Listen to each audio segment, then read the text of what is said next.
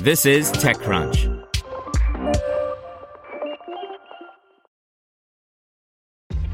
This episode is brought to you by ShipStation. You know, some things take a lot of work, like sending little robots to far off distant planets. And just as that's challenging, so too is running a successful e commerce business, especially when there's so much to do. So I want to introduce you all to ShipStation.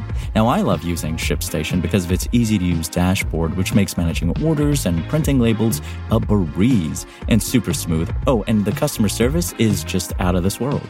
It's exactly what you need to help grow your business. Sign up for your free 60-day trial at shipstation.com slash technews. That's shipstation.com slash tech news.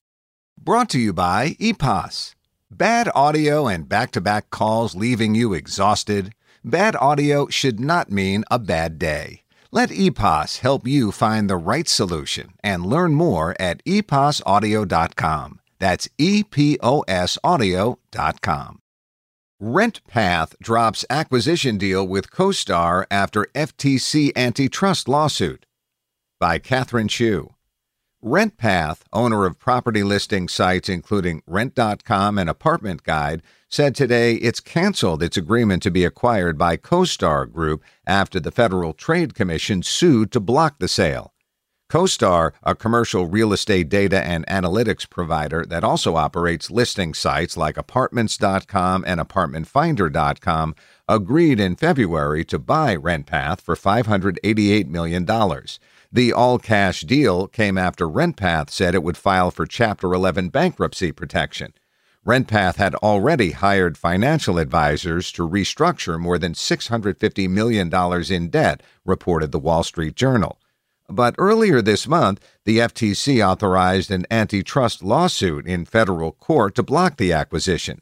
Daniel Francis, deputy director of the FTC's Bureau of Competition, said in a statement that, quote, the acquisition will eliminate price and quality competition that benefits both renters and property managers because CoStar and RentPath's rivalry kept advertising rates on their platform, which includes some of the most popular listing sites, low.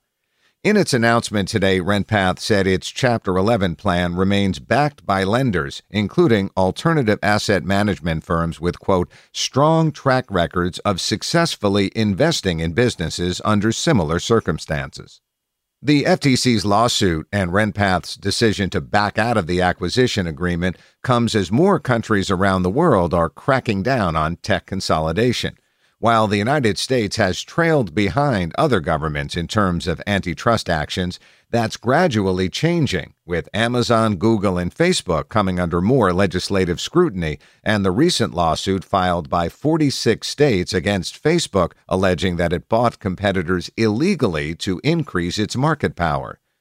The fate of the RentPath CoStar deal may foreshadow more antitrust scrutiny for prop tech companies in the United States, too.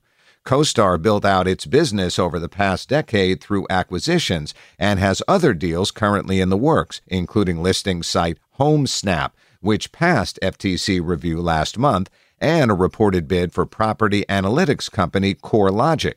CoStar and RentPath competitor Zillow is also known for building its business through a series of acquisitions, including Trulia for $3.5 billion in 2014. Want to learn how you can make smarter decisions with your money? Well, I've got the podcast for you. I'm Sean Pyles, and I host NerdWallet's Smart Money Podcast. Our show features our team of nerds, personal finance experts in credit cards, banking, investing, and more. And they'll help you make the most of your money while cutting through the clutter and misinformation in today's world of personal finance.